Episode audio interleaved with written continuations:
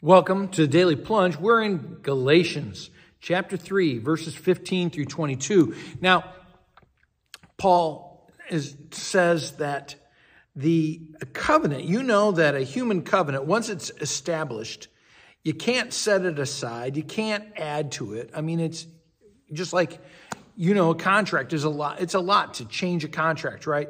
But how much more is a duly established covenant of God, a divine promise, are you unable to change it, right? You can't. And that's what he's saying. He says that the covenant, the, the, the God's promise, was previously established. And this, this promise was preached by God, was spoken by God to Abraham, right? This is in verse 16. And he says that it was, it was given to Abraham for the Messiah specifically, who is Jesus Christ.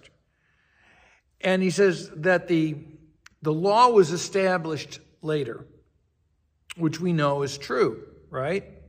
The law came later, but it doesn't invalidate the promise. And so the, the blessing, the inheritance that was promised to Abraham to be given by God, not by works that Abraham did, but rather this pr- promise, this blessing that God gave to Abraham came by his grace.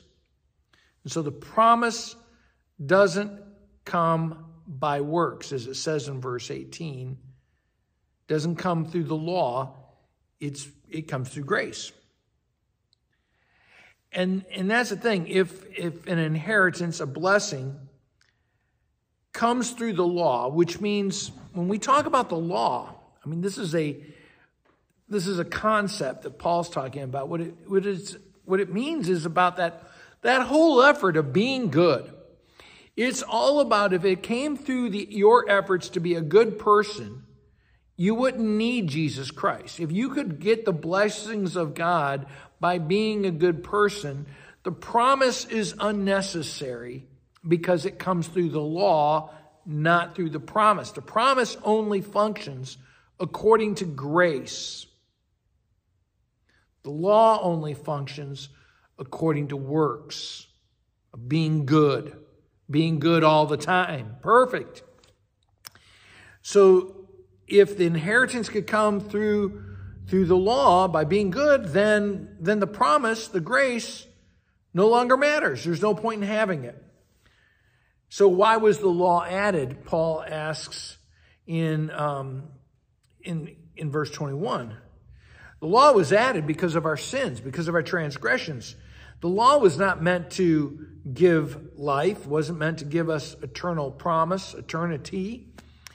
The law accuses and punishes us for not keeping God's word or not living by his promises.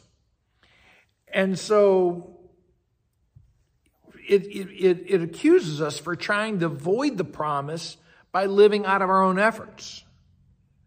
And so everything, as he, as he says in here, everything is locked up under the control of sin. All our efforts to do this on our own are locked up under the law as sin. And then verse 22. So that what was promised, that covenant, would be given through faith, faith alone, in Christ alone, to those who believe. Well, thanks, friends. Have a blessed day. Thanks for joining us today for the Daily Plunge. We hope you hear the Lord speaking into your life. We invite you to subscribe so you can receive this plunge into the Word daily. If you found inspiration from this daily devotional, why not share it with someone you know? It is available in video on Facebook and YouTube and in audio format on Apple iTunes, Spotify, and everywhere your favorite podcasts are found. If you want to help support this ministry, go to Apple Podcast and give us a short five-star review.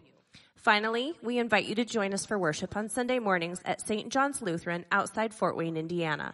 Check out our website at sjlt.org. May the Lord bless you this day.